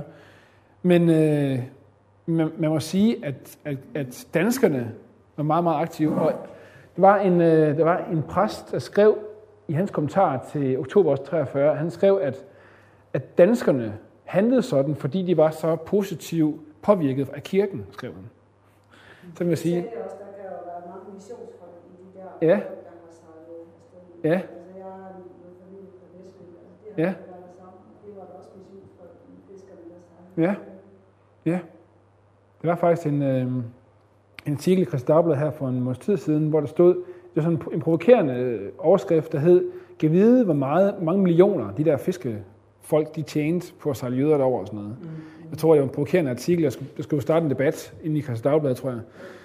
Øhm, ja, de tjente, de tjente nogle penge på det, men de risikerede godt nok også meget. Altså. Hvis de, hvis de blev snuppet med jøder ombord, at, så øh, så ikke, hvad der skete. Altså. Men kan man, kan man bruge det som en... Altså, de, de tjente, de tjente en formue på, på, på desperate mennesker.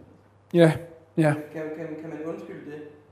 Man kan undskylde det, at de tjener mange penge på det. Ja, Det vil jeg ikke øh, undskylde, nej. nej. Nej, det vil jeg ikke. det, det hører jeg heller ikke, du vil, men, Nej. men, men er, er der nogen, der, der rent faktisk offentligt går ud og, og, og forsøger at sige, nå ja, men de risikerer, de, øh, nå ja. Der er nogle, øh, der er nogle bøger, nogle artikler, som, som viser, jamen prøv at tænke på, hvor meget de også risikerede, de fisk, fiskere, som også tog den her tur.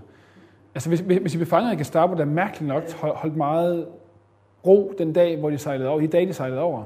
Der var meget lidt øh, tysk aktivitet på, på vandene, selvom de havde faktisk øh, de havde oversigt over vandene omkring øh, Sjælland, nord, øh, nord og syd, øh, også, øh, også vest, øst også. Men, men de, der, der var ikke noget rigtig aktivitet. Det var som om, at alle tyskerne holdt fri de dage der. Det var som om, at det er, det er også en hel historie bare for sig selv. Det var som om, at nogen af de her tyske, den tyske gasant, var så, kan man sige, venlig over for Danmark, at han, at han hjalp faktisk lidt jøderne over til Sverige. Det går der nogle historier om, og nogle teorier om. Øh, jeg har ikke helt fundet ud af, hvor jeg står henne, men, men øh, det var som om, at tyskerne faktisk gerne ville, ville øh, at, at den der advarsel, der kom til jøderne, kom faktisk fra en tysk assant, der informerede social, socialdemokrater, som gik til kirkeministeriet, og kirkeministeriet gik til nogle jøder og sagde, om to dage, så bliver I jagtet. Skynd jer at flygte. Mm. Og så kom de afsted. Øhm, så det var mest tomme døre, der blev slået ind der den 2. 3. oktober. Nej, 1. 2. oktober. 1. 2. oktober. Mest tomme døre. Og øh, ja, det er, et, øh, det er et mirakel, som også bevist, når man tager ned på Yad Vashem, Holocaustmuseet nede i Israel. Så går man ind, og så ser man i hele udstillingen, som er kæmpe stor, så ser man pludselig en lille bitte fiskerbåd med to årer i. Og så står der Danmark nede på siden dernede, og dansk flag nede på båden.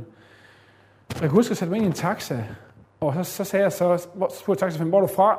På hebraisk, så sagde jeg, jeg er fra Danmark. Åh, 1943. Så 1943, sagde jeg så. Det var, det før, jeg havde leget med det her emne. Så ja, 1943, det skal vi være stolte af, sagde, sagde han så. Det skal vi være stolte af som danskere. Okay, sagde jeg så. Og det var mange år siden og sådan noget, altså. Og øh, hold da op. Men, øh, men selvom at, at, at, ja, at, at fiskere tog penge for det, og selvom, så gjorde vi virkelig en aktiv indsats for at hjælpe de her jøder over. De, de, altså Danmark gjorde noget for at beskytte jøder i Danmark. Det kan godt være, at nogen var flygtet fra Tyskland lige kort tid før, eller pogromerne i Østlandene øh, kort tid før, men de var i Danmark, og vi skulle beskytte dem. Vi skulle have dem ud af Danmark. Øh, og vi, Hvordan er det, det kritikken er formuleret? Altså ikke måske en kritik, men bare for at, at, at nævne, at der kan også være en anden side af, af den der, det som vi kan være stolte af. Der har været, alle det er bare ikke huske, hvad det var, Mm. Der, er, der er en bog, der hedder Medaljens bagside, som handler om den der flygtningepolitik, Danmark havde før 1940. Det er i hvert fald en sort kapitel i vores historie. Øhm, den kritik skal gives, samtidig med, at øh, jeg tror i starten, der fortalte noget om, at der var sådan nogle, en 12-14 præster, som, var, som tilhørte det nazistiske parti i Danmark. Og Anders Malling øh, formulerede deres kirkepolitik og sådan noget. Altså det er jo en kritik også mod danske præster. Kun en håndfuld, kan man sige. En god håndfuld. Som var støttende det nazistiske. Øh, og Kai Munk, som vi startede med at synge salme han var jo, han kiggede på Hitler i 1930'erne, og syntes, han var en fantastisk lederskikkelse. Øh, men egentlig så var kirken, kirken var ret kritisk, meget kritisk mod de forhold, som var mod jøderne i Tyskland, og var, og, og var enige om, at vi som kirke stod i et, øh, i et støtteforhold til jøderne, fordi vi kom jo som kirke ud af jødedommen. Derfor måtte vi jo øh, forsvare jøderne. Vi var, vi var i familie med dem på en måde. Øhm, men samtidig så... Øh, altså egentlig så er det mest positive historier, jeg har, samtidig med, at der er også nogle historier, som, som er uheldige for, for præster, som, hvor, hvor ham i Gilleleje ikke kunne nå at frelse dem alle sammen, eller hjælpe dem alle sammen. Øhm, kritikken af kirken kan være, at man måske, som Christian Bartoldi, han vil sige, formand, han måske sige, at vi skulle som kristne have råbt vagt i gevær. Vi var som danskhed faldet. Kirken havde, kirken havde ikke råbt op den 9. april 1940. Vi skulle som kristne have gået ud og taget våben i hånd og øh, befriet Danmark fra, ja, fra tyskerne. Øhm, det, er, det er i hvert fald Christian Bartoldis kritik af samarbejdspolitikken efter 1940. Øhm, Ja.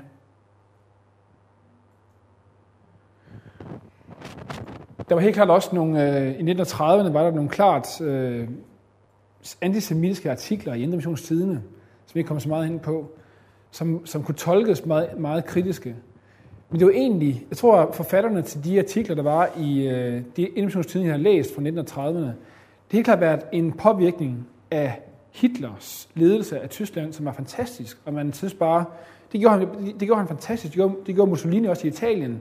Wow, det fungerer jo det der. Antisemitisme, whatever, det fungerer i hvert fald i Tyskland. Lad os bare måske øh, se, hvad det er for noget, og lære det. Og...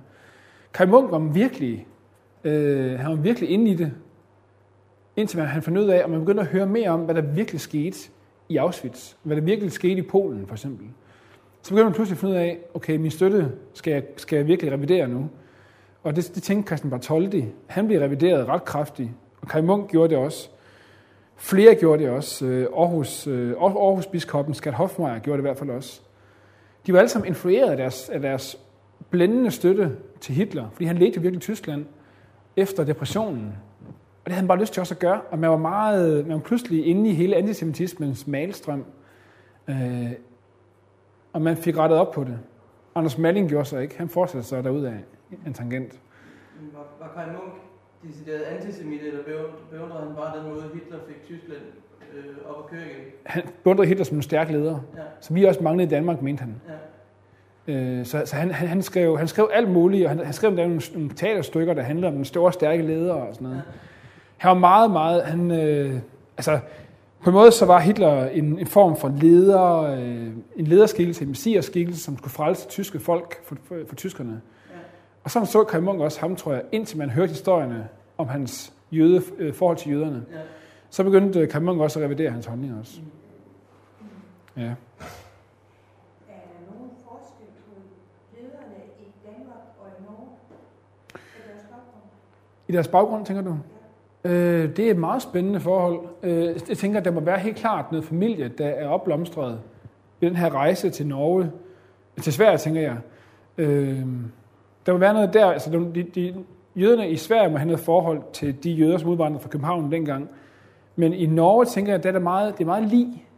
Øh, meget lige hinanden. De har også en synagoge i Oslo, øh, de norske jøder. Øh, de, har, de har meget mere samarbejde, sådan rent kirke- og jødiskmæssigt i Oslo, end vi har i, øh, i Danmark faktisk. Vi, vi, vi tillader mig at sige og kritisere os Israels missionens for, at vi kunne have meget mere kontakt med jøderne i København, end vi har. Øh, faktisk så ved mange, som arbejder med mission til jøder for eksempel, de ved meget mere om jøder i USA og Israel, end vi gør om jøder i København. Det er virkelig utroligt.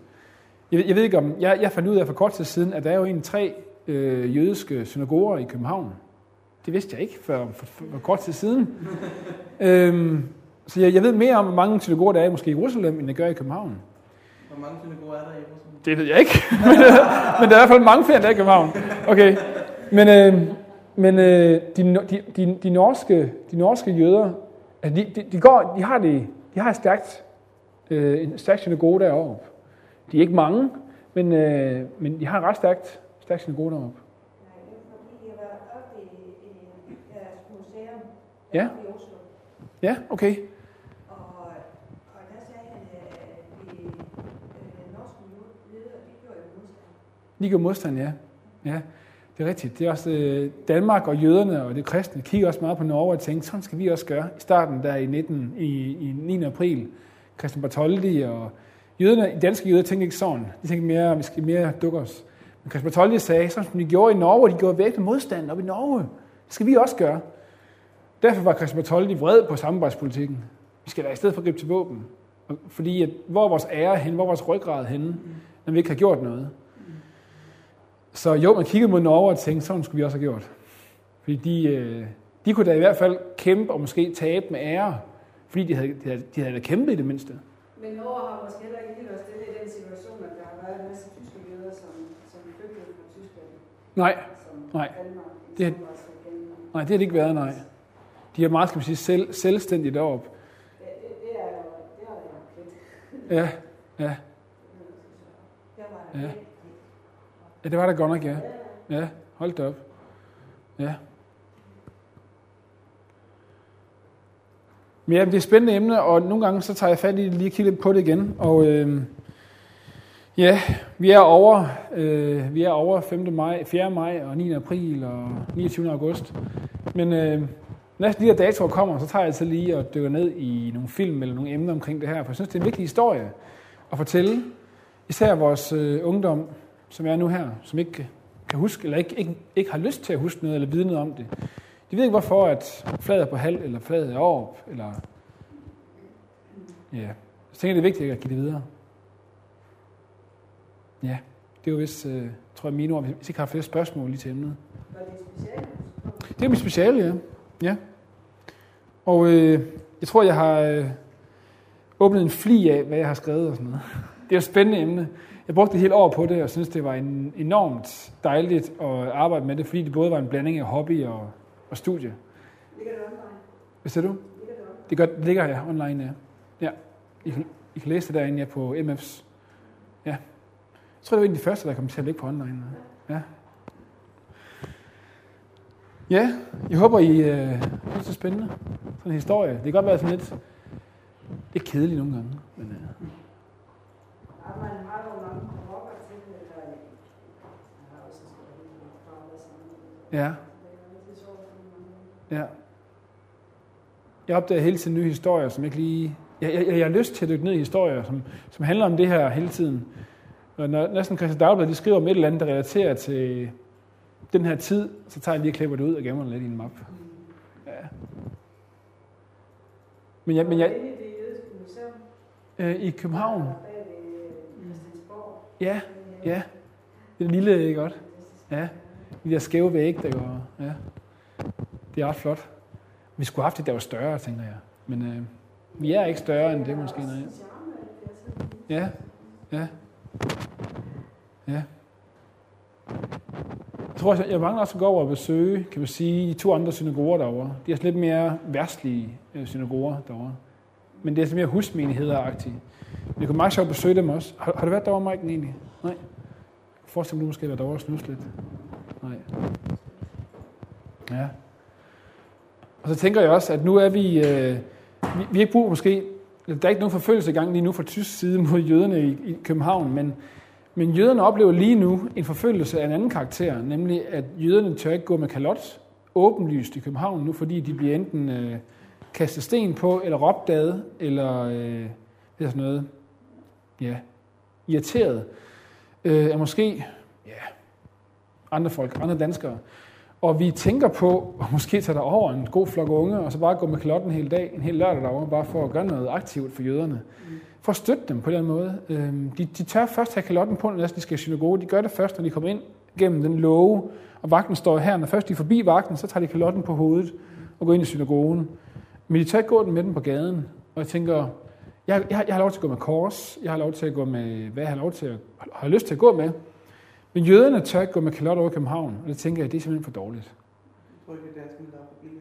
Det tror jeg, vi alle sammen har ved på en eller anden måde, og det gør vi ikke. Ja, det her måske med antisemitisme, tænker du? Ja. Måske også med det hele politiske spil med Israel dernede, som florerer pludselig i Danmark. Øh, der var en tenniskamp over i, var det i det sydlige Sverige, Mm. og i Malmø en tenniskamp derovre, hvor en is- israelsk spiller skulle spille mod en anden en, og så var der pludselig antisemitiske demonstrationer over ved foran arenaen derovre. Hvad sker der lige? Og bare da Israel spillede i København her for nogle år siden, hvor, hvor altså da de spillede her Tikva, der øh, var der en sådan en pibekoncert, han aldrig har hørt før. Okay. Det, Ja. Så det, det, er- det er en blanding pludselig med politik og med... Det blander sammen det hele. Og jeg tænker, nogle små ting kan vi godt gøre, som kirken måske også føler, at de kun gjorde små ting dengang. Vi kan også gøre noget i dag, altså tage lot på rundt i København. Det kunne være meget sjovt. Ja. Lad os øh, lige beslutte med at bede sammen, tænker jeg. Det kan vi godt gøre. Kære far, tak fordi vi som kirke kan være aktiv. Tak fordi vi har hørt en historie om, at kirken i en hård tid og en svær tid ønsker at forsvare det jødiske folk. Forsvare folk, der havde det svært. Kære far, må vi få det talt ind som eksempel, far, til os selv. Må vi gå ud og være aktive for folk, der har det svært i Danmark lige nu. Må vi øh, være, være forsvarende for det jødiske folk over i København, og der, hvor de nu er. Må vi forsvare de minoriteter i Danmark, der har det svært, og som bliver forfulgt på en måde. Må vi som kristne tage teten op og være aktive i Danmark, for dem, der har det svært. Kære far, i dit navn, så lægger vi resten af dagen over i dine hænder. Takker fordi, at du giver os hænder, der kan gøre noget i dit navn. Kære far. Amen.